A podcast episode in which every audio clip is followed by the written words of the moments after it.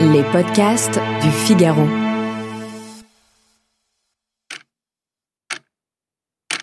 Vous souvenez-vous de ces heures de cours où, peu inspiré par ce que racontait votre professeur de philosophie, vous regardiez longuement par la fenêtre.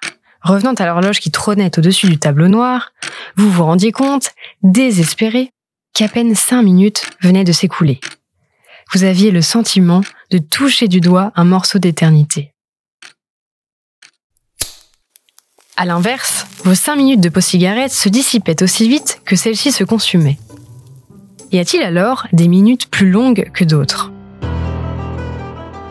Je suis Azilise Lecor, journaliste au Figaro, et vous écoutez Le Moment Philo. Dans La montagne magique, Hans Castorp, ce fade bourgeois allemand dépeint par Thomas Mann, philosophe. Le temps n'a aucune réalité. Lorsqu'il vous paraît long, il est long, et lorsqu'il vous paraît court, il est court. Mais de quelle longueur ou de quelle brièveté, c'est ce que personne ne sait. Ce à quoi son cousin Joachim Niemsen réplique. Comment donc? Non. Non, puisque nous le mesurons, nous avons des montres et des calendriers. Et lorsqu'un mois est passé, il est passé pour toi et pour moi et pour nous tous. Joachim ne confondrait-il pas le temps scientifique et le temps vécu? C'est en tout cas ce que lui aurait rétorqué Bergson.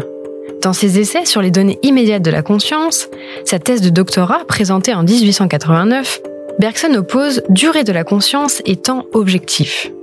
Selon lui, le temps objectif est le temps mesuré grâce au mouvement des objets dans l'espace. L'aiguille sur le cadran de votre montre ou le balancement du pendule de grand-maman. La durée, quant à elle, est subjective, elle est le sentiment vécu de la continuité des événements successifs. La durée toute pure est la forme que prend la succession de nos états de conscience quand notre moi se laisse vivre. La durée est donc un flux continu que le temps objectif mesure et découpe en instants. Si la différence vous échappe encore, servez-vous un café et plongez-y un morceau de sucre. C'est ce qu'a fait Bergson dans un verre d'eau devant les élèves du Collège de France. Si vous posez un chronomètre, vous pourrez savoir que ce morceau de sucre a mis une minute ou moins à fondre. Mais vous, seul devant votre tasse, à attendre que le sucre se dissolve, vous expérimentez un temps intime qui ne sera le même ni pour vous ni pour moi. Votre impatience à avaler votre gorgée de caféine ne vous laissera pas la même impression que votre attente consentie à laisser votre expresso refroidir. Finalement, le temps est peut-être ce qui échappe à toute mesure. Vous y penserez désormais chaque matin, devant votre café fumant, au cours de votre journée, pendant vos pauses cigarettes, ou quand une réunion vous paraîtra un peu trop longue.